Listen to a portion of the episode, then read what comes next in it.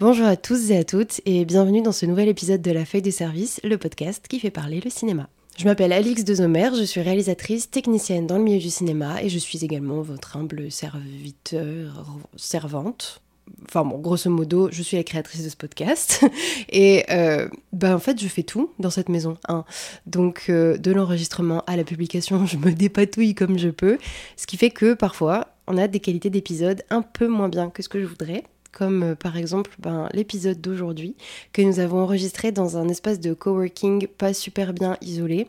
Donc euh, on entend de temps à autre ce qui se passait autour de nous. J'espère que ça vous rebutera pas dans votre écoute de cette conversation absolument passionnante que j'ai adoré avoir avec mon invité du jour, Charles Jodoin-Keaton. Charles est un script, et ce depuis une quinzaine d'années, ce qui en fait depuis le début de ce podcast la personne avec le plus d'expérience avec laquelle j'ai pu discuter. Ce qui explique aussi que ce soit à ce jour l'épisode le plus long du podcast, parce qu'évidemment, il y avait plein de choses à dire.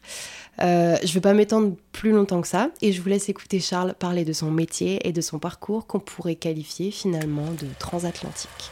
Bonne écoute!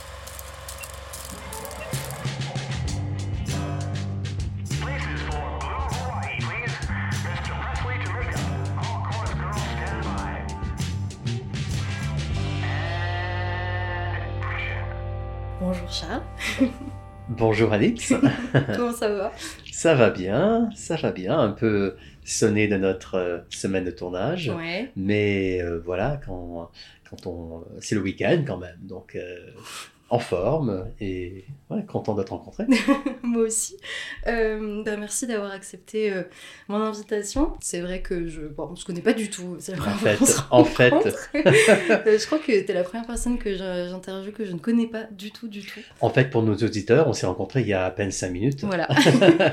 En personne, on s'est parlé oui, voilà. quand même, on s'est parlé. On s'est parlé avant, mais euh, oui, parce que en fait, euh, pour la petite histoire, j'étais à la recherche de d'un script à interroger pour ce podcast et, et donc je t'ai trouvé via la Bible cinquante cinquante sur laquelle t'es inscrit. Mmh, oui. Et bon, j'ai juste, je sais pas, ton nom m'a, m'a semblé euh, et est-ce que je peux te demander si tu cherchais un script au masculin en particulier bah, ou... je, J'étais contente de tomber sur un script au masculin. D'accord. bah, okay. J'essaie de...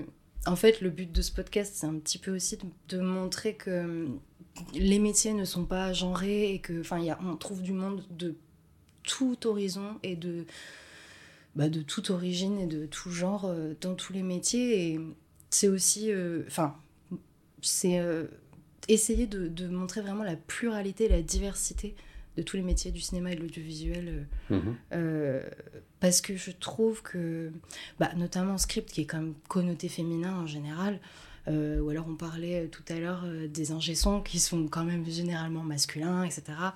Donc juste de montrer que si on a envie de faire un métier, il ne faut pas s'attarder sur « Ah mais il n'y a que des femmes » ou « Ah il n'y a que des hommes qui le font ».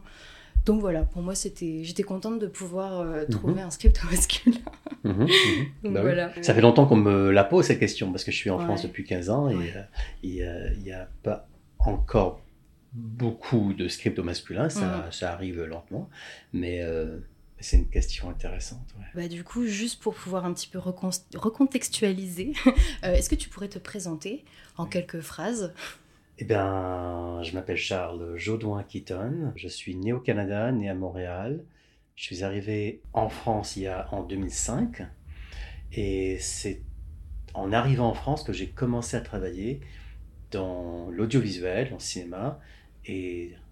dans les téléfilms, en, comme script. Donc je venais avec une formation euh, obtenue à Toronto, mais je démarrais euh, mon travail de, de script euh, en France, qui est maintenant, je m'appelle, alors, on aura l'occasion d'en parler, mais euh, je suis parmi les quelques scripts, il n'y en a pas beaucoup, qui préfèrent s'appeler superviseur de la continuité. Ah. Alors, de temps en temps, je vais, je vais utiliser oui, ce, cette appellation. Mmh. Et puis, moi, je ne suis pas non plus euh, euh, à cheval. Enfin, on peut évidemment parler script parce que c'est, on, c'est, c'est, c'est appelé script en France. Donc, mmh. euh, voilà. Okay. Parce que ça ne s'appelle pas script euh, non, il n'y a, a qu'en France qu'on appelle script script, mmh. ce qui peut porter à confusion quand on connaît un peu l'anglais euh, oui. et, et qu'en plus, en français, on a... On peut importer le, ouais. le, le mot script pour parler oui. du scénario. Oui, exact. Et comme on n'est pas scénariste, Euh, même si on travaille au plus proche du scénario, mm-hmm. on n'est pas scénariste, donc ça, ça peut porter à confusion, mais c'est moins pour la confusion, parce que c'est, c'est vite compris en France, que pour moi, la, la connotation que ça... C'est-à-dire que ça, c'est, c'est, euh, c'est une appellation pour moi qui ouvre à des connotations. Ce n'est mm-hmm. pas nécessairement le cas, mais oui. je préfère... Euh, oui. m'en départir complètement avec quelque chose qui sonne de manière un peu plus technique, mais euh, d'assumer cette, euh, cette, euh, cette spécialisation euh, explicitée comme ouais. telle dans mm. le terme, de l'assumer complètement. Euh, sur quel genre de production tu travailles ? Il m'est arrivé de travailler sur à peu près euh, un peu de tout. Euh, quand j'ai commencé, ça a été pour un réalisateur français et sur deux téléfilms de ce réalisateur qui s'appelle Laurent Firode, que j'ai rencontré à Montréal. C'est un peu cette rencontre-là qui m'a ouvert la porte euh, ici en France, puisque j'étais assistant personnel depuis euh, déjà quatre ans sur diverses productions américaines, surtout des gros tournages à Montréal, et il y en a, il y en a plusieurs. Mmh. Et un jour, euh, Laurent est venu euh, réaliser son premier film en anglais, et pour l'assister avec l'anglais, euh, on m'a on m'a embauché pour pour un peu le pour l'épauler euh, sur le plateau en mmh. anglais. Et mais c'est euh, la rencontre de la script de la script supervisor euh, oui. sur ce mmh. film là euh, qui m'a qui m'a ouvert au métier, et euh, la proposition de Laurent Firode, à qui j'avais exprimé le souhait de revenir en Europe, enfin le souhait de m'installer en Europe, mm-hmm. après y avoir étudié et vécu un peu quand j'étais étudiant, euh, de, de, de, d'être son script, euh, à, si je le voulais. Voilà. Ouais. Donc, euh, en arrivant en France, j'ai, j'ai commencé à travailler sur des téléfilms, des, euh, deux téléfilms de Laurent, euh, et petit à petit, en long métrage, le fait d'être euh, anglophone, donc je, je suis bilingue, je suis francophone et, et anglophone, bilingue, euh, m'a placé sur des projets anglophones assez rapidement. D'accord. C'est aussi la rencontre des scripts associés, parce que en arrivant, je pense que d'être un homme script euh, oui. dès la première année, quand on a entendu parler de ce phénomène mm. euh, en France, ça a été, euh... Euh, bah, on, on, on a vite fait de me contacter oui. euh, et de me présenter à l'association Les Scripts Associés, qui aujourd'hui rassemble un peu plus de quatre-vingts scripts, euh, ce qui correspond un peu moins de la moitié, je pense, des scripts en France. Et moi, j'en fais partie depuis, de, depuis deux mille cinq, en fait. Mm. Et, et des rencontres au sein de cette association m'a, m'a ouvert à d'autres, à, m'a ouvert à un réseau, on va dire. J'ai, ouais. j'ai commencé à créer un petit réseau. Et, là, et de là, j'ai travaillé sur des longs métrages. Donc, j'ai fait D'accord. Deux jours à Paris, Euh, de Julie Delpy, qui est un film en français et en anglais qui jouait beaucoup mm-hmm. sur les clichés euh, culturels franco-américains. Et à partir de là, ben voilà, ça s'est un peu développé. Et aujourd'hui, avec les plateformes, forcément, je fais maintenant, je pense que la grosse partie, on va dire les deux tiers de, de mes projets sont des, des séries pour Netflix, pour Disney+, pour Amazon, mmh. ça dépend des... Qui viennent euh, faire des choses des euh, en France, parce que j'ai vu que tu avais travaillé sur euh, The Good Place. Donc sur Alors ça, c'est, ça c'est encore autre chose. The Good Place, c'est pour un réseau américain.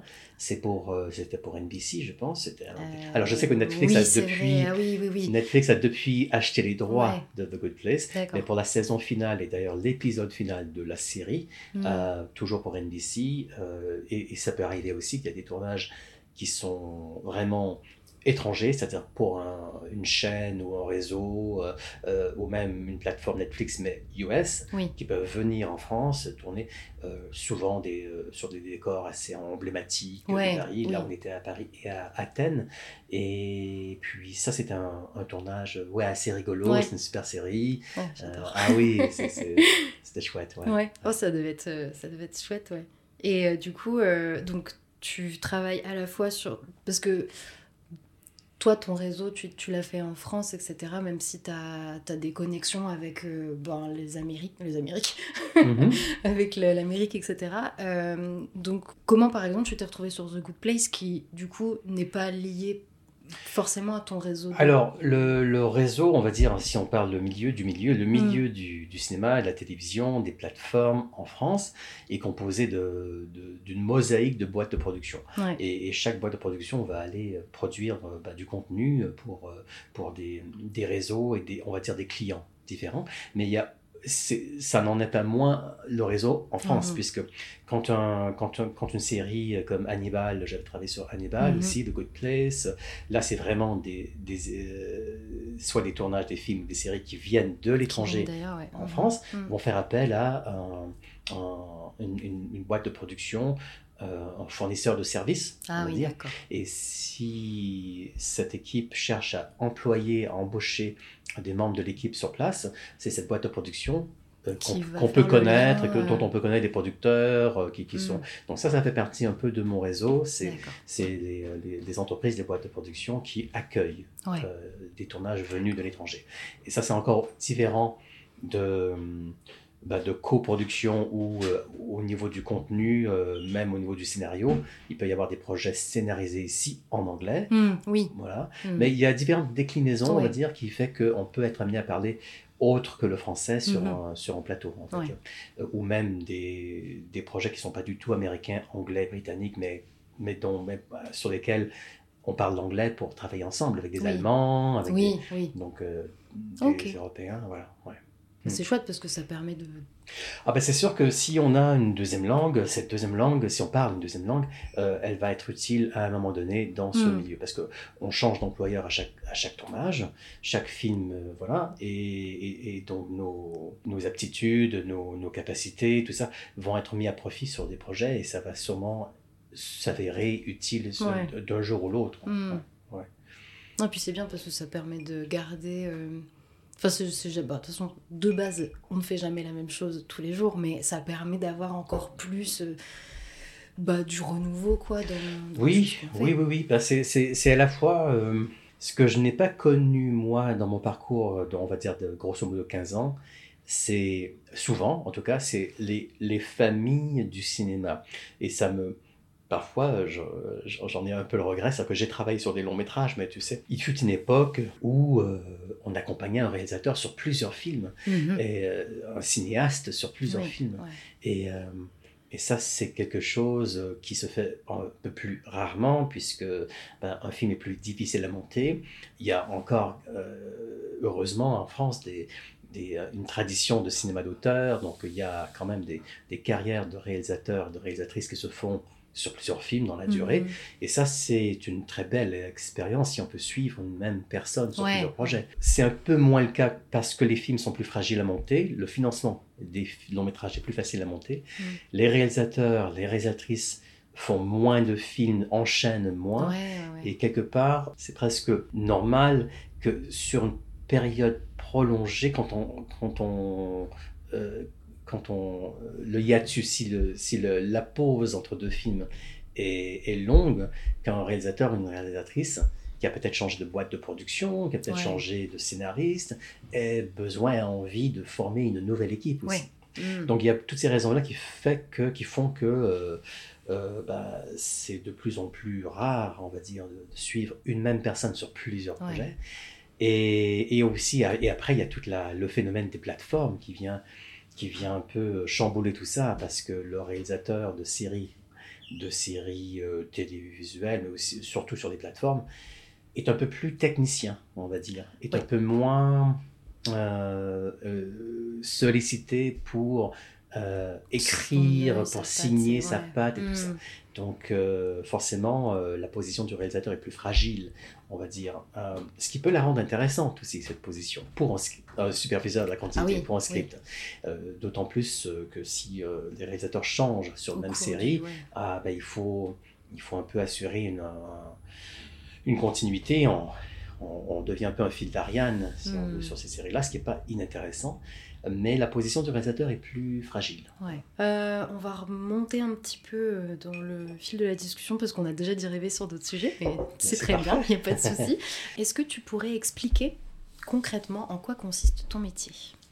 Eh ben, j'ai préparé deux définitions du métier parce qu'il en... Euh, bah, il, enfin, une citation plutôt et une définition, s'il en est, de mm-hmm. définir euh, un poste. Mm-hmm. La citation vient, euh, est celle de Xavier Delanne et la définition, si on peut l'appeler comme ça, est celle qu'on retrouve dans la convention collective du mm-hmm. cinéma. Alors Xavier Delanne, qu'est-ce qu'il dit ? Qu'est-ce qu'il en dit ? Sensible aux aspects plus poétiques, plus lyriques, plus latins du jeu, de l'émotion, virgule, la script est aussi ah. quelqu'un qui a des considérations techniques, la durée, l'efficacité, le fil narratif de l'histoire. C'est la personne dont je sollicite l'opinion le premier. Ok. Et, et oui, donc la script, euh, voilà, donc ouais. là, il a genré, euh, parce que sûrement que la, sa script est une femme, et mm. que voilà, mais dans sa définition qui est genrée est intéressante aussi, ouais. puisqu'on parle d'à la fois le côté euh, sensibilité et technique, c'est un, mm. peu, c'est un peu des deux. Et dans la convention collective, il euh, n'y a pas d'article, il n'y a ni le, là, c'est juste script, ouais. voilà, point. Collaborateur direct, technique et artistique du réalisateur, responsable de la continuité, il veille à sa bonne mise en œuvre auprès des différents départements pendant la préparation et le tournage du film. Il suit le minutage et fait le lien entre le montage et la direction de production. Alors, je trouve que, c'est, que les deux définitions, définitions sont intéressantes. Euh, moi, personnellement, je, je, retrouve, je rejoins à peu près tout ce qui s'est dit.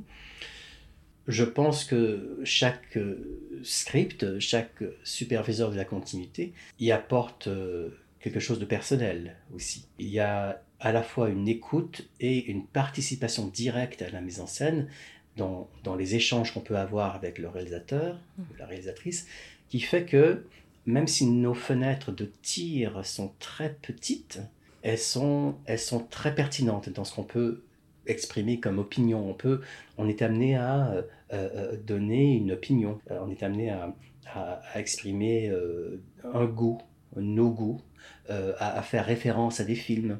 Il y a quelque chose dans l'échange qui est très assez riche, euh, mais qui fait partie aussi du travail, euh, ouais. de, de ce qu'on fait. Euh, quand on a assuré pour toute l'équipe et tous les départements, euh, ça c'est le côté technique, euh, toutes les, tous les raccords et toutes les, euh, tous les besoins de l'équipe sont, sont... Voilà, ça c'est la première chose qu'on doit faire. Mm-hmm. Et une fois qu'on a bien posé la continuité, qu'on l'a bien transmise et qu'on l'a bien euh, suivie auprès de chaque département, euh, il, il nous reste cette, cette fenêtre comme ça d'échange avec la mise en scène, au plus proche de la mise en scène, ouais. parce que cette fenêtre de tir est souvent les quelques secondes qui précèdent et les quelques secondes qui suivent le tournage d'un plan, ouais. dans, à l'oreille du réalisateur. J'ai, j'ai, j'ai une, une script, ben celle qui m'a formé à Toronto, j'évoquais tout à l'heure une formation à, à Toronto que j'avais euh, suivie, d'Anela Sayoni, qui appelle euh, les, les script supervisors euh, des, des director whisperers. Ah. des, euh, voilà. Moi, j'aime beaucoup euh, travailler avec un assistant. Ce n'est pas le cas de, tout, de, tout, de, les scripts, de tous les scripts.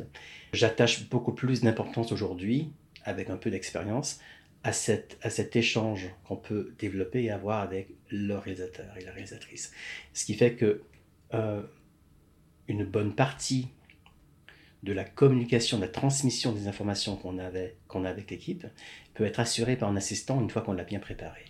Et qu'il y a là aussi un, un échange très important, très riche pour le métier, celui entre le chef et son assistant, pour former aussi une personne. Ouais. Il y a, il y a des formations qui sont maintenant reconnues en France et en Belgique, qui forment les scripts en école nationale. Ça, c'est extraordinaire. C'est quelque chose qui n'existe à ma connaissance qu'en Europe, mm-hmm. enfin, qu'en France et, en, et qu'en Belgique. Ouais. On parle de la FEMIS, bien sûr, ici, et on parle de, la, de l'INSAS en Belgique.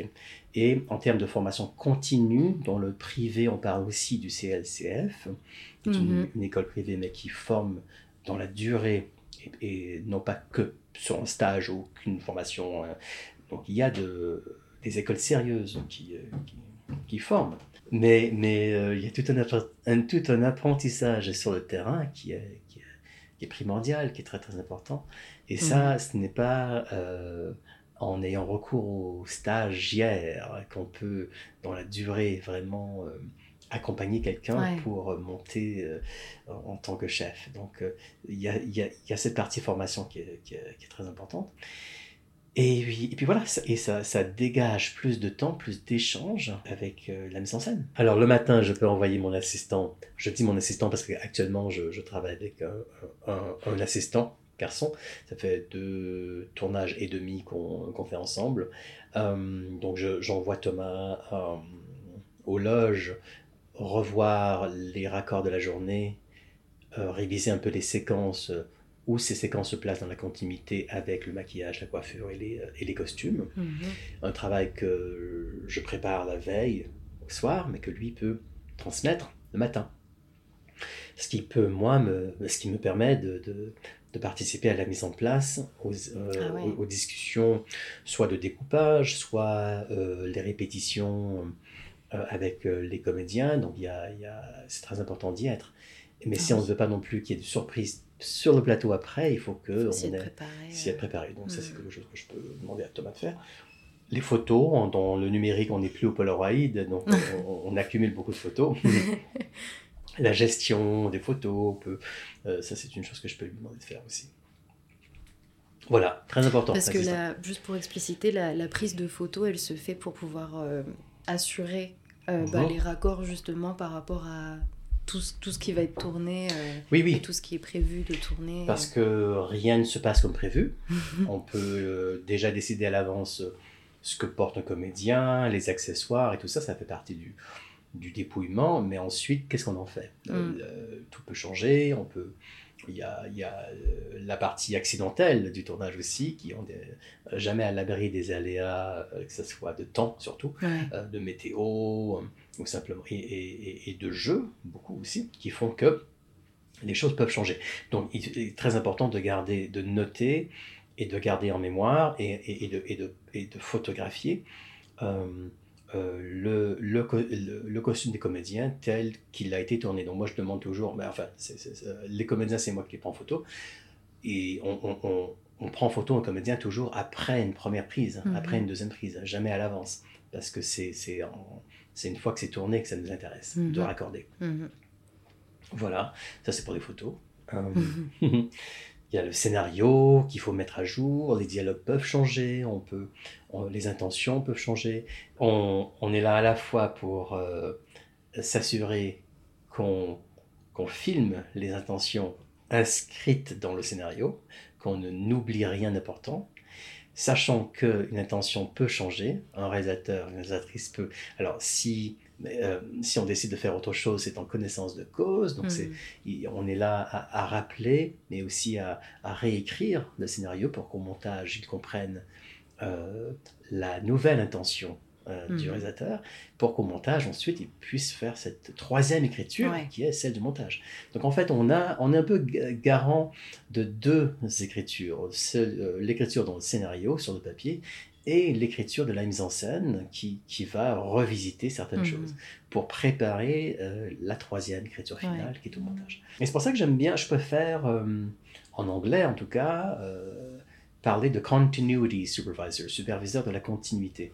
Euh, on peut aussi en anglais entendre dire script supervisor, mm-hmm. euh, ce qui est une partie de ce qu'on fait. Bah oui, on ne ouais. supervise pas que le scénario, on supervise mm-hmm. euh, la, la cohérence, on, on, on assure une continuité. Voilà. Une continuité dans le récit. Et le mm-hmm. récit, il commence sur papier, il passe par l'image et il termine au montage. Ouais. Donc c'est un peu plus global ce qu'on fait que simplement être garant du scénario. Ouais, ouais, ouais. Et alors juste pour revenir encore un peu plus en avant, euh, tu as fait J'adore, une formation. Pour revenir en avant, bon, euh... j'aime beaucoup. euh, oui, non, c'était enfin, en avant dans le temps. Enfin, bref, non, non, absolument. Je me suis mais exprimée est... bizarrement. Mais... Ah, j'adore. Mais toi, euh... là, il faut suivre. Là, là, mon job de continuité, c'est de t'accompagner là maintenant dans ton...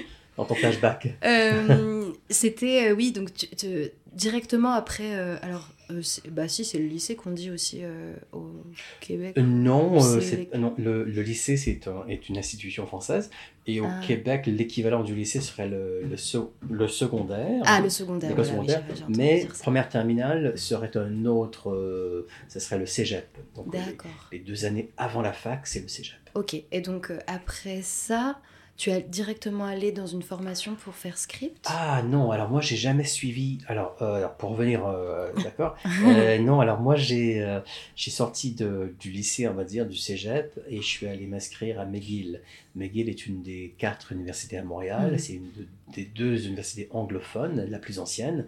Et à McGill, j'ai fait un, un Bachelor of Arts, un baccalauréat S R, euh, donc trois trois ans d'études en euh, en communication, en cinéma, en philosophie. C'est un programme assez, assez large, assez, euh, bon, en général, en, en, en sciences sociales. C'était passionnant, c'était parmi les, les, euh, les plus grands cours, les plus grands profs que j'ai rencontrés. C'était vraiment euh, trois années mm-hmm. où j'ai beaucoup absorbé, on va dire. J'ai découvert Shakespeare, j'ai... et ça, c'est intéressant d'en parler parce qu'il y a deux parcours de, de script. Il y a le parcours euh, après le lycée, on sait ce qu'on veut, et moi à ce moment-là, je ne savais pas que, ce que j'allais faire dans le cinéma, ou même, ou même travailler dans le mm-hmm. cinéma. Euh, et dans ce cas-là, on, on peut apprendre le métier euh, avec, dans des formations sérieuses, on les a évoquées tout à l'heure, la FEMIS, le C L C F, la S A S, et euh, on, on, on, on commence à travailler assez, assez rapidement, si on, si on se fait un réseau assez rapidement. Il n'empêche que toutes les connaissances générales qu'on va pouvoir absorber, accumuler parascolairement, euh, sont aussi importantes que ce qu'on va apprendre dans mmh. le, à l'école. Voilà. Ah oui. et, et moi, c'était un peu le, le parcours inhabituel, ou plutôt habituel, parce que je pense que je, moi, je connais plus de scripts encore aujourd'hui, ça, ça change peut-être, qui se sont fer- formés sur le tas, on va dire. Mmh. Et moi, c'était sur le tas tardivement. Moi, j'ai euh, cette formation à Toronto que j'ai évoquée, que j'ai euh, suivie juste avant de venir en France. J'avais, euh, j'avais trente, euh, trente-quatre ans quand je l'ai ah. suivie. D'accord. Donc j'avais tout un parcours avant, euh, donc voilà, je, j'ai fait cette, ce diplôme à McGill, euh, je suis allé ensuite étudier un an à Paris, c'est là mon premier contact euh, avec, la temps, là, avec la France, euh, bon j'étais euh, venu comme touriste ado, mais là, là j'y ai vécu un an à mmh. Paris, c'est à Paris trois, donc j'ai poursuivi un peu, sur la recommandation d'un prof à McGill, euh, j'ai poursuivi des, des études, on va dire, théorique, historique, esthétique. Moi, ça m'a passionné. Je... Et puis, c'était être à Paris aussi. C'était, c'était un super voyage. Et, euh, et après, je suis resté en Europe. J'ai vécu trois ans à Prague. Et donc, euh, là, j'avais euh, encore une fois... Euh, je, je roulais ma boule comme, comme voyageur, comme, euh, euh, comme étudiant de la vie, on va dire. Et j'ai écrit aussi. J'ai réalisé un film. Donc, je me suis mis euh, à l'essai, à la réalisation. Mmh. Euh, j'ai obtenu un financement pour réaliser un film, un moyen-métrage, Le Fantôme à Prague, une adaptation d'une pièce de théâtre de Kafka, euh, puisque j'étais à Prague. Oui. Donc, Kafka est né à Prague. Euh, et, et, et donc j'ai exploré de manière un peu à tatillon, à, à essayer des choses. Euh, la réalisation m'a, m'a passionné, mais j'ai assez vite compris que c'était pas pour moi professionnellement, que j'avais, je voulais être au premier rang, au premier contact avec la mise en scène, mais que les, les, les enjeux, on va dire, économiques, les enjeux euh, étaient, ne m'intéressaient pas, en fait, à, à savoir comment rentrer tout un, tout un scénario dans un plan de travail, comment respect. J'étais un peu à côté, j'étais trop rêveur pour ça, j'étais beaucoup mmh. trop rêveur pour ça. Euh, mais en même temps, j'avais envie, j'avais besoin de m'ancrer, de m'ancrer dans quelque chose de, de concret et de solide. Et c'est quelques années plus tard, après avoir monté mon film à Montréal, donc je suis rentré à Montréal, d'accord, avec le montage du film à faire. Je suis retourné aux études, donc là, euh, pour un master, S A, un Master's Arts, à l'Université de Montréal, euh, fort de toute mon expérience à Prague et surtout avec euh, en poche une, un entretien qui a un peu un entretien avec un grand réalisateur tchèque que j'ai rencontré à Prague euh, et, et, et très difficile d'accès, on va dire, Jan Švankmajer. Jan Švankmajer est un est un grand grand monsieur dans le cinéma d'animation dans le monde entier et dans et tous les cinéastes, on va dire, un peu surréels comme David Lynch, Terry Gilliam, Tim Burton. Euh, se réclame de, euh, de Jan Švankmajer, mm-hmm. dont les courts-métrages ont gagné je ne sais pas combien de fois à Annecy, euh, dont les longs-métrages aussi d'animation euh, nous font plonger dans un univers euh, onirique, surréel, un peu noir et très drôle en même temps, complètement déjanté. Son adaptation d'Alice au Pays des Merveilles est une des plus belles, sinon la plus belle. Euh, voilà, Jan Švankmajer, c'est quelqu'un que j'avais déjà découvert à McGill, et là j'avais eu la chance de rencontrer à Prague. Je reviens à Montréal avec un film à monter, avec cet entretien que j'avais fait avec lui sur le tournage de son dernier film, et euh, on m'invite tout de suite à, à écrire sur lui, puisqu'on on, on a publié l'entretien dans un magazine vingt-quatre images déjà, mmh. et, euh, et j'ai écrit un mémoire pour un peu développer, écrire un livre, et ensuite mon directeur de thèse euh, me la faire réécrire après pour que ça soit publié. Donc euh, j'ai publié un, un, un, deux, deux éditions de livres sur, sur Jan Švankmajer. Et tout en faisant ça, j'ai monté mon film. Et euh, je suis devenu assistant personnel sur des gros plateaux, euh, là pour euh, faire la boucle, avec ce qu'on ouais. disait tout à l'heure, euh, sur des, gros, euh, de, des grosses productions américaines. Alors, euh, après quatre ans d'assistanat personnel pour des producteurs, euh, dont les producteurs de Chicago, on a fait des très très beaux films ensemble, euh, euh, des grosses machines, des grosses euh, machines de guerre. Donc, avec cette expérience de plateau, cette Europe qui me manquait, parce que j'avais vécu quatre ans quand même en Paris et Prague, euh, l'envie d'être au plus proche de la mise en scène, j'avais réalisé un film, je ne l'ai pas laissé tomber la réalisation, mais, mais, mais j'avais besoin de, euh, de découvrir notre métier. Mm-hmm. Mais tout s'est mis en place, voilà, tout s'est mis en place avec la rencontre d'un réalisateur français, mm. sa script, euh, et l'Europe qui me, qui me, qui me rappelait. Donc ça n'a, ça m'a pas, ça n'a pas dé, du tout été un parcours scolaire traditionnel. Ouais. Je n'ai pas suivi de... Alors, cette formation de la script en question, c'était une formation intensive de, de trois semaines. Ah. C'était rien. Mais, mais euh, ce que Daniela m'a dit, c'est que, écoute, avec ton parcours, ton expérience euh, en court-métrage, j'avais fait quelques courts-métrages. Le, le, le dernier à Prague était le, le plus gros, on va mmh. dire. Euh, ton envie d'être au plus proche de la mise en scène, Et, et, et tu vas, tu vas vite euh, évoluer, on va dire. Donc, ça a été le cas. Ouais. Ça a été le cas comme ça. Et puis voilà. Donc, je suis arrivé en deux mille cinq, j'ai commencé à travailler dans le, pour Laurent Firode sur deux téléfilms. Et j'ai ensuite euh, poursuivi euh, assez rapidement sur des projets soit bilingues, soit anglophones, sur des longs métrages de Julie Delpy. Et euh, pour, pour ensuite poursuivre, soit dans le long-métrage ou dans le téléfilm, euh, en passant par Arte, tout ce qui était coproduction, ça m'intéressait beaucoup et mm-hmm. ça venait un peu vers moi. Donc on a fait des belles choses pour Arte aussi dans le docu-fiction de, de, d'envergure, on va dire, pour, donc avec un réalisateur allemand, Ian Peter. Puis j'ai poursuivi sur, sur, sur plusieurs longs-métrages et des séries. Et dernièrement... j'ai eu l'occasion de, de faire... Euh, il y avait The Good Place, il y avait Hannibal, il y avait euh, toutes sortes de, de petites... Bah, de, de, de belles, de belles productions comme ça.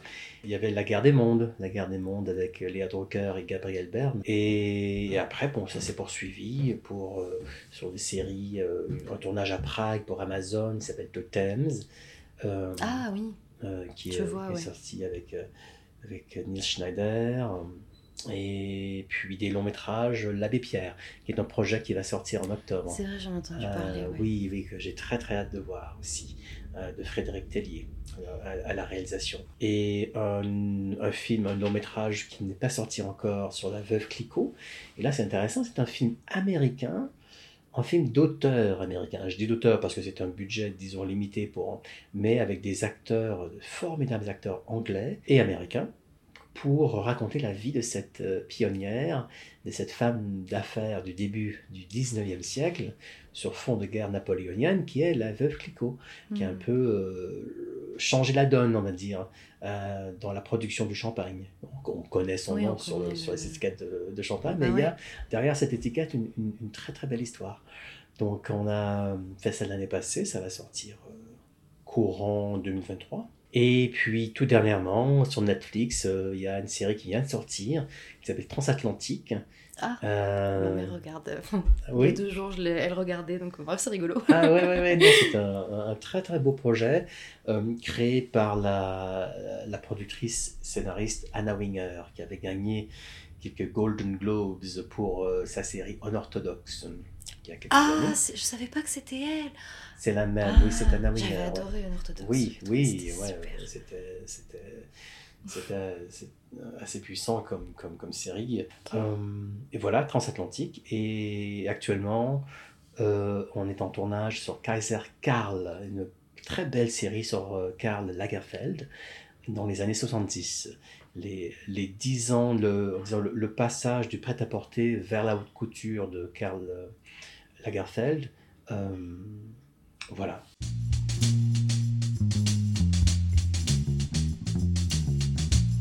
Super, enfin c'est, c'est passionnant je trouve, mais en même temps c'est... Mmh. Mais je ne m'attendais pas à être le seul garçon pendant quinze ans. Ouais. Euh, ça, ça, ça, c'était à la fois ça, Parce qu'au quoi, au Canada, je pense qu'il doit y avoir un quart des scripts qui sont, ou peut-être un tiers, mais c'est quand même beaucoup plus que, ouais. euh, qu'en, qu'en France. Quand je suis arrivé en France, il y avait un, un script, un monsieur qui était le seul script historique euh, homme, euh, Patrick Aubray, qui est décédé il n'y a pas longtemps, qui avait fait beaucoup de films dans les années soixante-dix, quatre-vingts, qui a continué à travailler jusqu'à la fin de sa vie.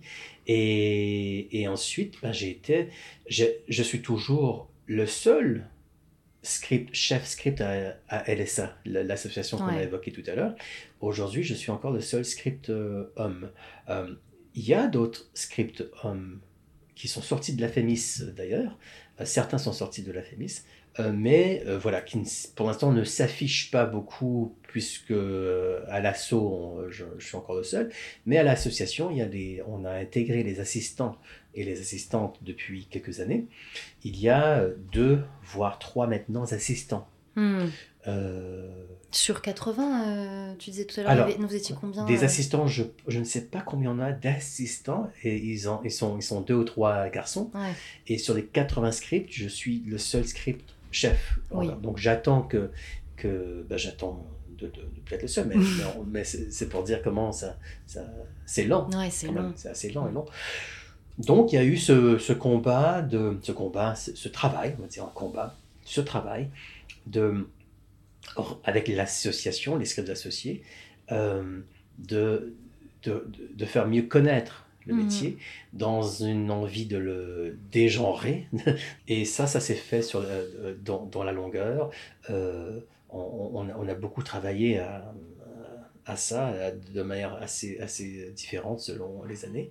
Et, et voilà, je pense qu'on on va en récolter un peu les fruits bientôt. Mmh. Ouais. Bah, je vais directement passer à une question que j'avais prévu de, de te poser plus tard, mais, euh, mais euh, je trouve que ça se, s'y prête assez bien. Euh, les scripts euh, ont quand même une des plus grosses responsabilités sur un projet. Donc de, de, c'est les gardiens et les gardiennes de la continuité, justement. Et...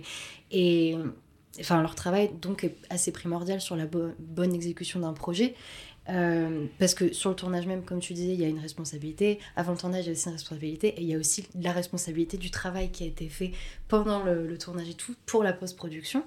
Euh, et est-ce que tu trouves que c'est un métier qui est valorisé dans le milieu? Parce que, bah, en fait, tout le truc... Enfin, moi, c'est une, une, une réflexion que je me fais personnellement. Je ne sais pas du tout si c'est le cas. Je trouve que déjà, de base, c'est un métier qui n'est pas très connu. Je sais que euh, sur les productions étudiantes, les trucs vraiment, euh, on pense pas forcément à se dire ah il faut quelqu'un pour faire euh, la, pour superviser la continuité, et cetera. Donc déjà il y a un peu ce truc de on pense pas que ça soit un métier qui soit euh, euh, indispensable entre guillemets quand on est au dé- on débute.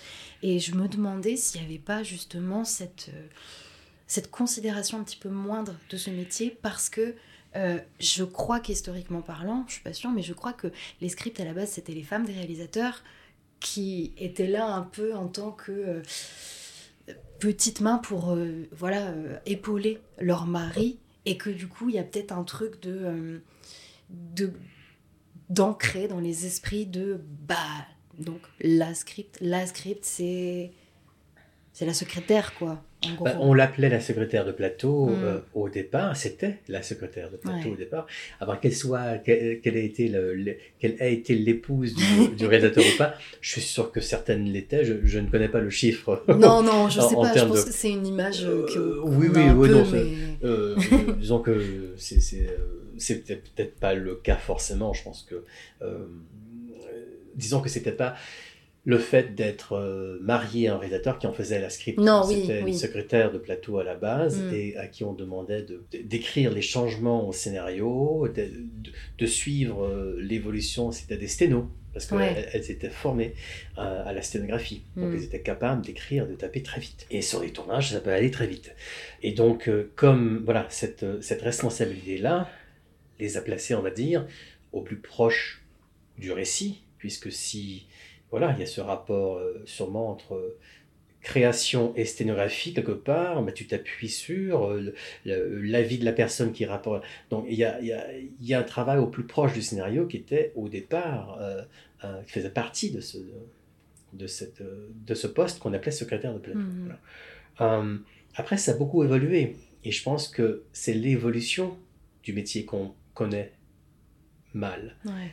En fait, mmh. c'est le métier, tu as raison, c'est, c'est, il y a une méconnaissance du métier, mais plus précisément, je pense que c'est, c'est son évolution qu'on a, qu'on a mal suivie, ouais. puisque euh, ça, ça, c'est pas une technique, euh, euh, disons, liée à l'image ou liée à la caméra, c'est pas un équipement qui s'est modernisé, comme les caméras ont pu se moderniser, comme on n'apporte pas euh, euh, une nouvelle technologie. Au, au travail. Mm. On a évolué de manière, euh, j'allais dire cérébrale, mais créative aussi. Notre, euh, notre contribution se place au cœur de la création, ouais. euh, là où il faut, là où les idées cessent d'être des choses abstraites et deviennent des choses concrètes, et, et, et, que, et que ces idées euh, doivent être mises en images, et doivent être mises euh, en images montées après, dans des contraintes de temps, d'argent. Eh ben, euh, ce, ce travail d'analyse, ce travail d'analyse de synthèse, de, de cohérence, s'intègre à la création. Mmh. Et c'est cette partie-là, je pense, qui est, le, qui est la plus, euh, la moins connue. Euh, euh, et, et, et, et par conséquent, elle est, elle est, elle est pas valorisée à sa juste valeur. Mmh. Et oui, je pense aussi que le fait que c'est un métier qui est resté à prédominance féminine très longtemps, et encore aujourd'hui, fait que la revalorisation de ses responsabilités est beaucoup plus lente. Mm.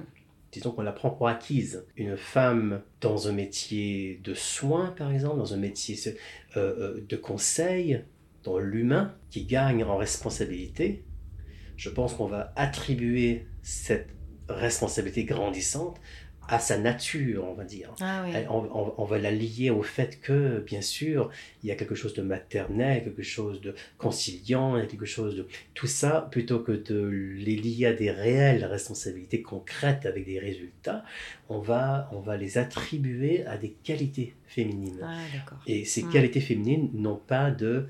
Bon, ont une valeur abstraite, bien sûr, mais n'ont pas de valeur concrète mmh. en, en termes de, de travail, de, de rémunération, bien sûr, et surtout d'échelonnage. C'est ça le plus difficile, je pense, dans le métier, dans ces métiers-là, on va dire, c'est qu'elles n'offrent pas les mêmes échelons. C'est-à-dire qu'on ne peut pas en évoluer, mmh. on ne peut pas progresser comme dans d'autres métiers pour monter un échelon et oui. devenir autre chose. C'est, voilà. c'est mmh. un peu en soi. Euh, Et donc ça, on essaie de casser tout ça. Évidemment, on essaie de, de, d'être le plus pratique, pragmatique. Et, de, et on a maintenant une, une étude qu'on est en train, de, avec les Scripts Associés, de, de financer pour la mener à bien, à bout. Une, une, une étude qui va essayer de remettre à plat les, la valeur de ces responsabilités. Avec des chercheurs qui ne sont pas dans le milieu, on va faire, on va mener cette étude à, à, avec des universitaires pour euh, redonner une, esti- une, une estimation à jour de ces responsabilités en, en la comparant à, des, à d'autres postes à responsabilité égale, mm-hmm.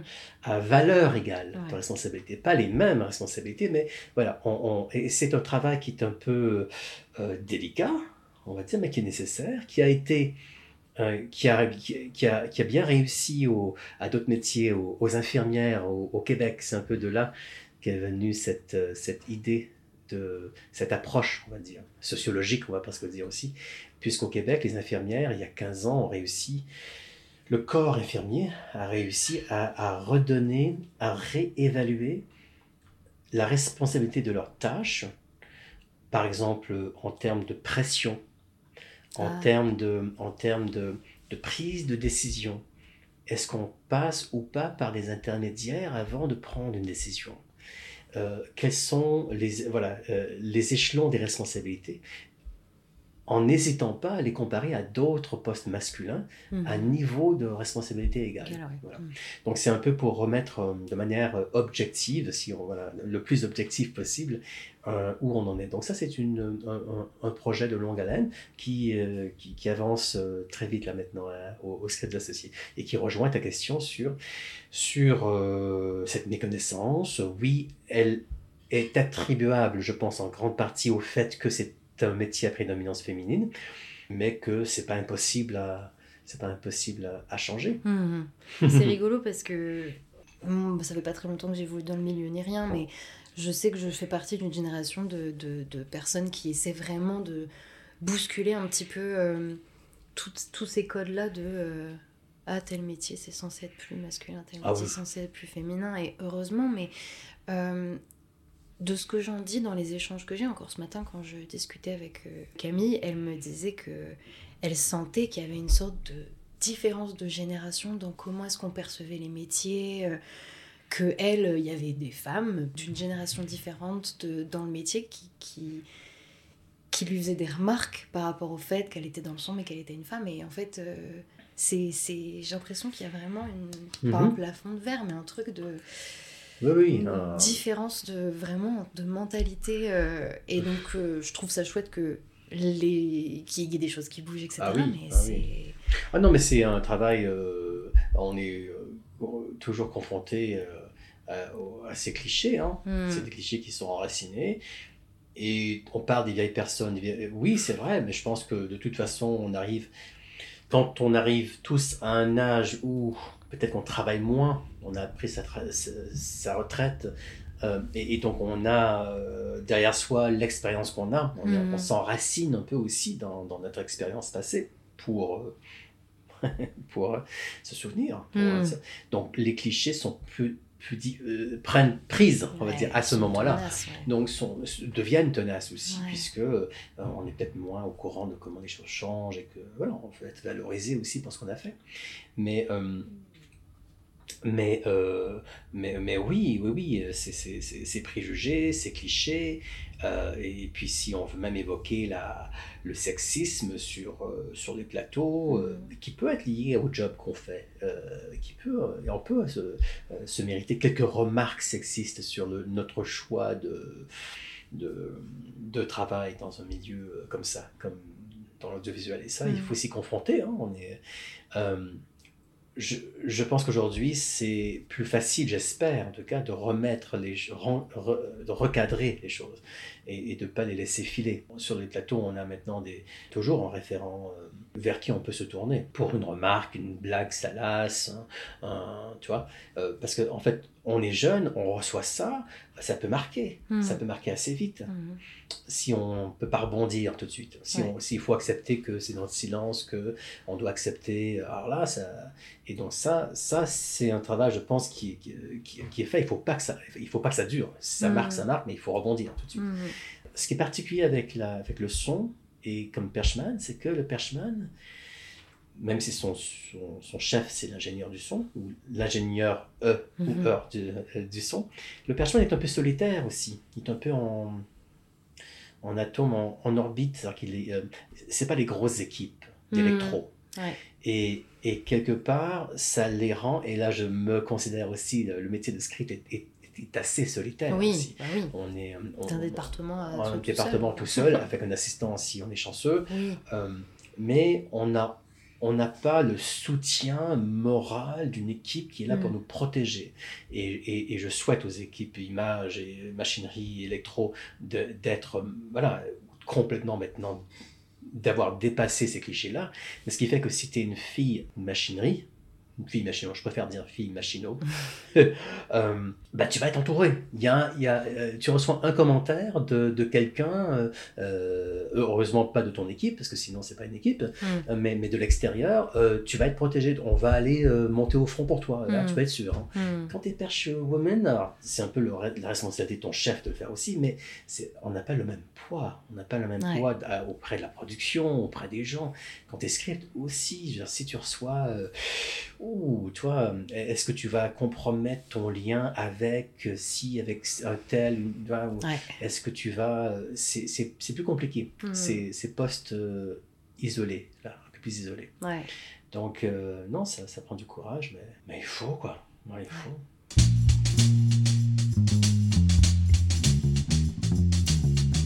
Est-ce que tu pourrais euh, expliciter concrètement comment se déroule euh, un projet pour toi? Euh, qu'est-ce que tu dois faire en fait en pré-production, hein, en production, bah, tu l'as un petit peu évoqué déjà aussi, mais voilà, mmh. quelles sont les tâches que tu, que tu alors, en que préparation, il euh, y a le minutage à faire. On peut être amené à minuter un, un scénario bien avant le tournage, ça peut arriver, ou alors on le minute dès qu'on nous appelle pour un tournage, pour mmh. la préparation du tournage. Donc tu minutes euh, le scénario, tu, tu estimes la durée à l'écran de chaque séquence, ce qui est un travail euh, voilà, assez lent, assez délicat. Euh, il faut le faire seul, il faut lire à voix haute les dialogues, il faut se mettre en espace, il faut imaginer l'espace de chaque décor. Euh, ce travail-là peut aider en amont, en amont, la, la production à réécrire un scénario ah. pour euh, le financer, si ouais. trop cher, trop long, trop court. Donc ça, ça peut être utile dès cette étape-là. Et l'équipe de tournage, quand le financement est fait et qu'on, est pré- qu'on se prépare à tourner, ce minutage va, va servir au, au, à la mise en scène de valider son plan de travail. Mmh. Combien de temps prend chaque séquence à faire? C'est un peu en lien avec combien de temps dure chaque séquence ouais. à tourner aussi. Mmh. Donc, euh, et ce qui sort de ce minutage, il y, y a aussi des, des notes, de, des notes de lecture. Comme on est tellement dans le détail, tellement plongé dans le, dans le scénario, on ressort toutes sortes de, de notes et de commentaires sur la cohérence du récit, sur euh, la, déjà la continuité, la cohérence, le, le, les, les parties plus lentes, plus, disons, redondantes. Donc il y a pas mal de notes éditoriales qu'on ajoute mmh. à ce minutage, qui pour moi sont... C'est, c'est, c'est, c'est ce qu'il y a de plus utile ouais. et de plus intéressant aussi. Mmh. Donc voilà, minutage et notes de lecture. Voilà, et ensuite on va établir la continuité. On va créer un, un tableau qui va placer chaque séquence dans son temps, dans son temps narratif. À, avant de parler de date, calendrier et d'heure, l'heure sur l'horloge, il faut établir sur quel jour se déroule une série de séquences. Mmh. Et quand on change de jour, combien de temps on laisse passer entre deux jours narratifs? Ça, ça a des incidences importantes, ouais. puisque ça peut faire évoluer d'une manière ou d'une autre, du maquillage au, au changement de costume, au, aux intentions de jeu aussi, puisque mmh. un deuil ne se vit pas, par exemple, de la même manière si on le suit sur trois jours étalé sur un an, oui. euh, ou si c'est sur trois jours étalé sur deux semaines. Voilà, et là aussi des notes accompagnent ce travail-là. Plus on creuse dans un scénario pour en faire le minutage de la continuité, plus on se retrouve avec plein de notes utiles mmh. aux scénaristes, aux réalisateurs, tout ça. Et ensuite on va faire notre dépouillement, un peu comme les assistants de mise en scène vont faire un dépouillement. Le dépouillement est plus exhaustif chez les assistants de mise en scène, parce que les assistants à la mise en scène vont dépouiller Tout le, tous les détails euh, au niveau des accessoires, des décors, des véhicules, des figurants, tout ce dont on a besoin, tout ce qu'appelle le scénario, mmh. dont le texte. Nous, on va faire un dépouillement des, des raccords. Il y a moins de choses, mais c'est plus ciblé. C'est-à-dire que euh, même si une séquence évoque un détail, hein, même si une séquence évoque un une poupée dans la, dans la chambre d'un, d'un enfant dans une séquence, cette poupée peut à, à, se retrouver dans d'autres décors, même si le scénario ne le mentionne plus. Mmh. Et peut avoir évolué si cette poupée a été conservée comme telle, ou si elle a pris, si elle joue de manière importante dans l'histoire, il va falloir retracer le fil de chaque élément D'accord. important mmh. et de les placer ou pas dans d'autres séquences. Voilà. On fait un peu un dépouillement de raccords. Voilà. Et ça, c'est la partie, on va dire, à la maison. Ça, c'est la partie dans, en, en préparation d'un film. C'est la partie chez soi, mm-hmm. qu'on peut aussi faire au bureau. Dans un, moi, j'aime bien euh, travailler un peu chez moi, mm-hmm. le, le minutage euh, en particulier. Mm-hmm. Mais le reste, j'aime bien aussi euh, pas être trop loin de l'équipe en, ouais. en, dans les bureaux. Mais c'est un travail, disons, euh, solitaire. Et après, il y a tout l'aspect en préparation de travail d'équipe. Donc, on, a, on, on, on demande et on participe à plein de réunions. On, on participe à des réunions de post-production pour savoir comment on va travailler avec la post-production en tournage. On va euh, faire des repérages. Ça, c'est essentiel pour mmh. moi. Peut-être qu'on dit au, au script que ce n'est pas nécessaire de participer au repérage technique, mais pour moi, il est primordial d'accompagner tous les chefs de poste lors de ces repérages techniques, parce que ça te donne, ça te permet de visualiser l'espace dans lequel tu vas travailler mmh. après, et de réviser ton minutage aussi, parce qu'un minutage peut te sembler soudainement beaucoup trop court mmh. quand tu découvres l'ampleur ou le contraire oui. euh, d'un, d'un décor. Et encore plus important, c'est que c'est là où tu vas entendre évoquer pour la première fois les intentions du réalisateur ou de la réalisatrice qui fait partie de ces repérages.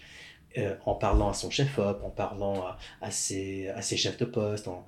Et là, il y a plein d'intentions premières qui vont être exprimées, qui vont être transmises, y compris des, des idées de plans. Hein. Déjà, ça, ça dépend des réals, mais mais il y a des réals qui vont déjà prédécouper tout ça. Pour que tu puisses, le jour où tu tournes cette séquence du scénario, plus tard, ben, tu retrouves ces notes ouais.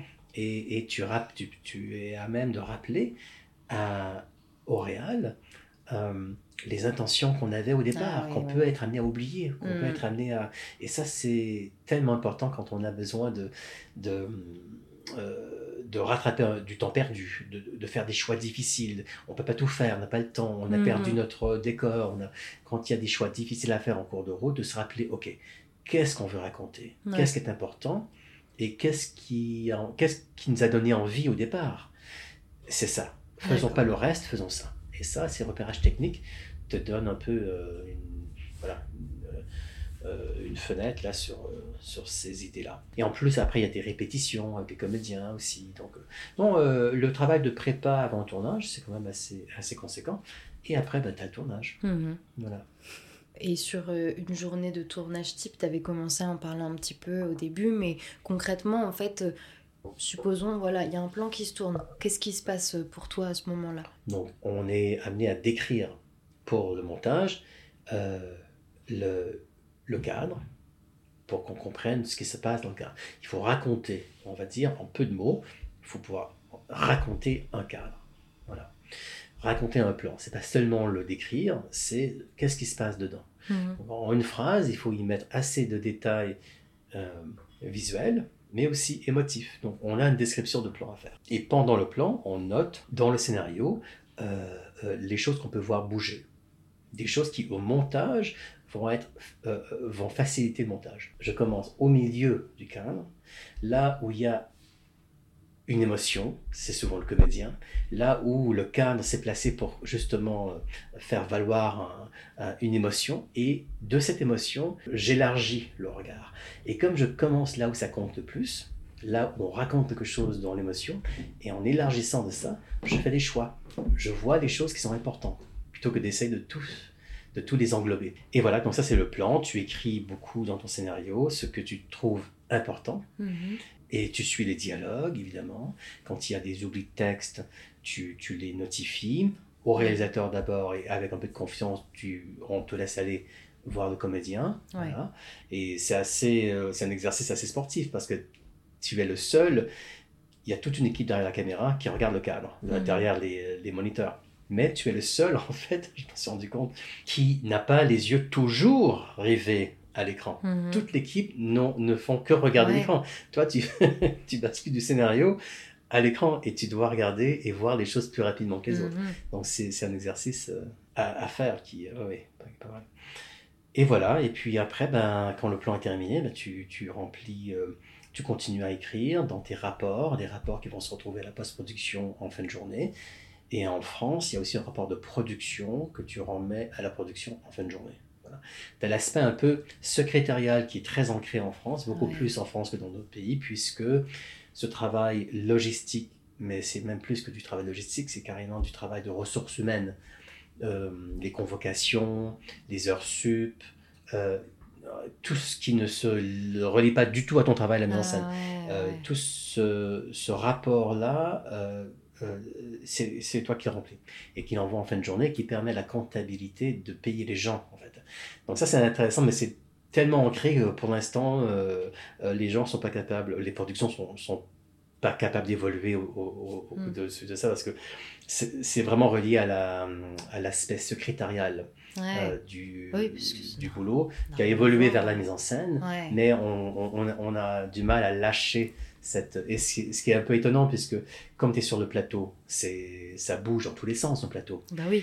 Euh, c'est juste les conditions, les pires conditions imaginables pour remplir de manière posée et détaillée euh, toutes les infos nécessaires pour payer les gens. Bah oui, puis ça n'a rien à voir avec euh, euh, ça n'a rien à voir. Le métier. Et alors, finalement, ben, tu as besoin de corriger, on te rappelle, c'est un peu compl- c'est entendu, parce que c'est juste impossible. Et du coup, il y a une redondance de, dans le travail qui, est, qui, est, qui, est juste, euh, qui me dépasse un peu, où le mmh. lendemain, on te demande de corriger ton rapport, parce que tu as évidemment... Euh, ouais. euh, voilà. Donc ça, c'est assez... Euh, voilà. Et quand tu rentres chez toi, ben, tu prépares la journée du lendemain, pour que tu aies les réponses à toutes les questions mmh. quand tu arrives le lendemain pour les nouvelles séquences. Et en fin de tournage, bah, tu, tu, tu renvoies le scénario à jour pour que le, le montage ait vraiment un scénario qui reflète ce qui a été tourné. Et euh, du coup, euh, une fois que les rapports, le scénario final, et cetera sont envoyés euh, en post-production, ton, ton rôle s'arrête là.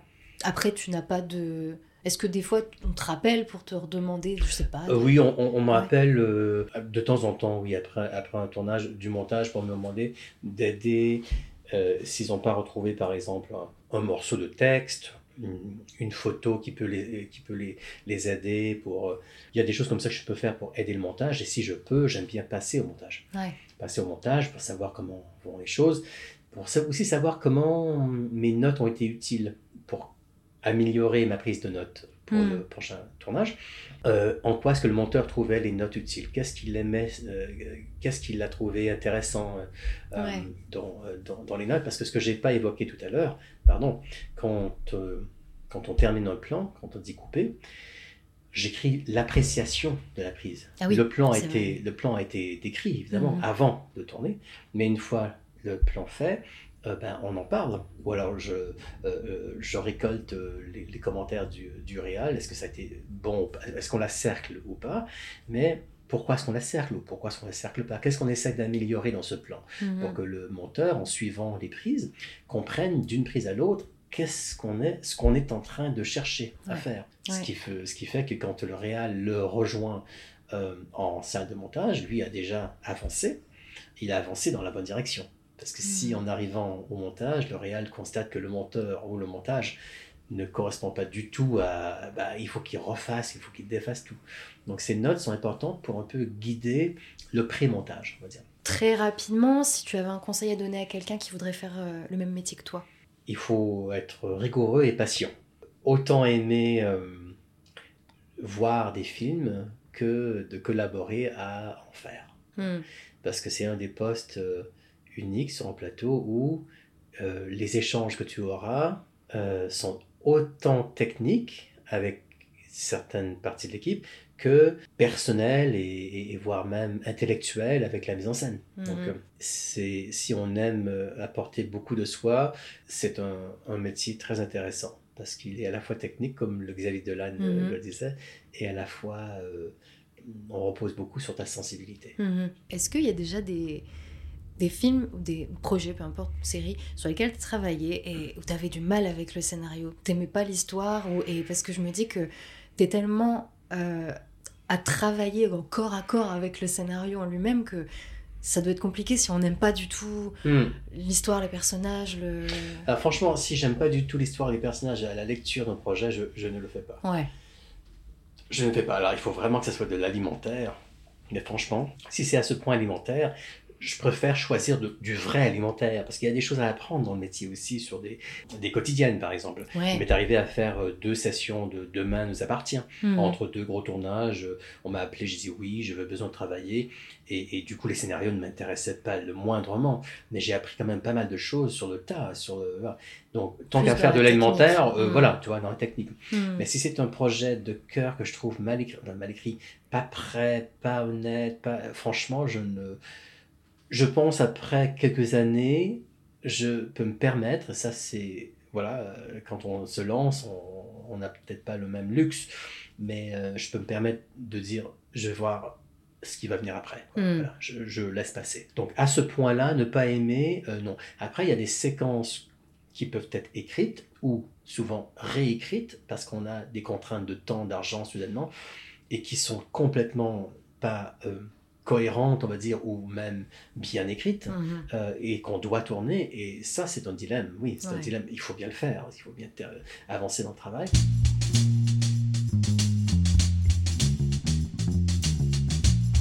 va passer à la partie un peu fun. Ah, ok. le, le portrait filmois, comme je l'appelle. Ah oui. Première question, quel est ton film préféré ? Ou en tout cas, un oui, de oui, tes oui, films préférés. Oui, oui, mon film préféré. Je suppose qu'on Écoute, a beaucoup. Euh, j'aime... Il y a un film que je regarde depuis que je suis gamin, qui répond à un film, un autre film que je regarde aussi souvent, qui est beaucoup plus connu. Et j'aime bien comment ces deux films se répondent, en fait.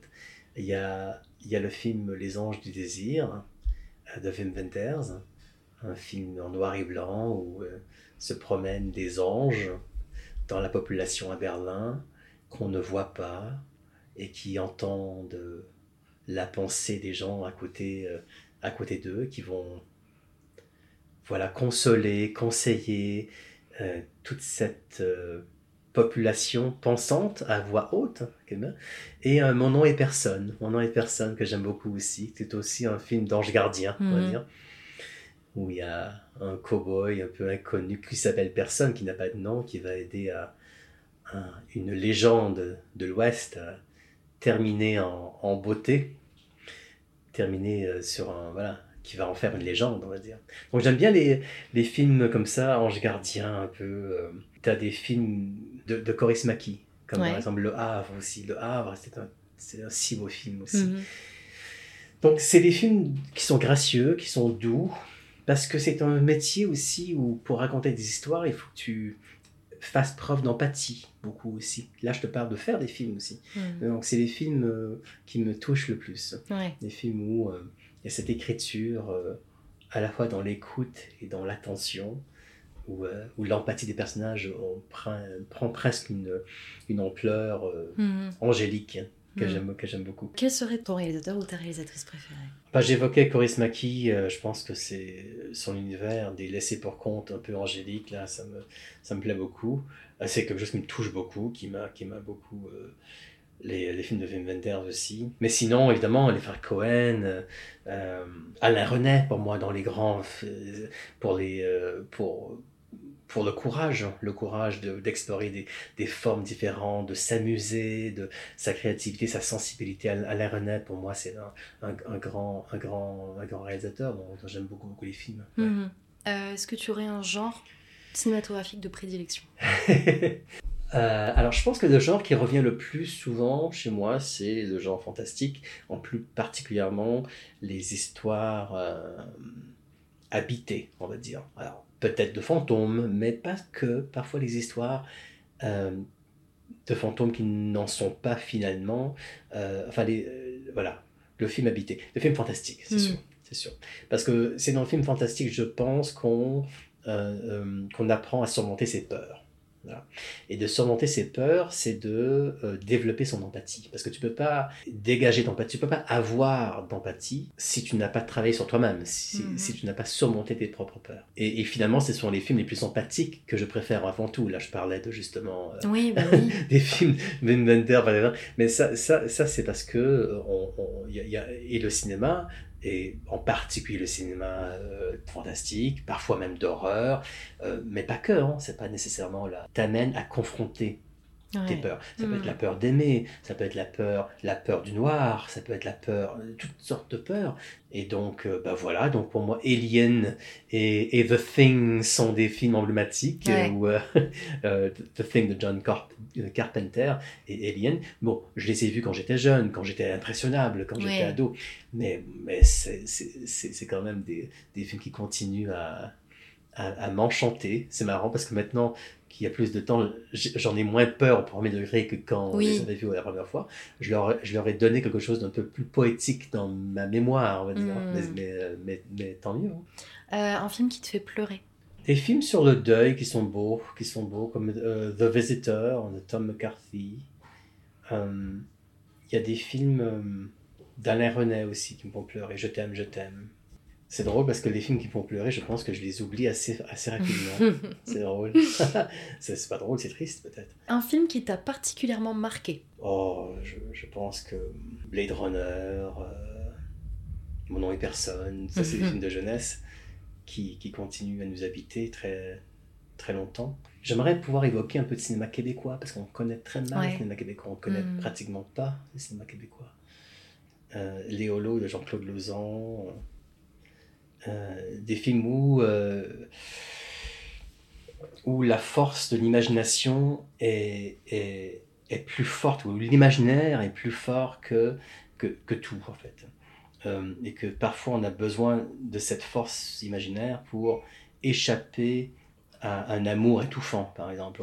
C'est le cas de, de Léolo, qui sont des films très poétiques. Euh, un, film que, un film doudou, donc, que tu regardes pour euh, te réconforter quand ça va pas. Un film doudou ben, un film un peu doudou que j'ai regardé souvent, mais ça fait longtemps que je n'ai pas vu, c'est Splash.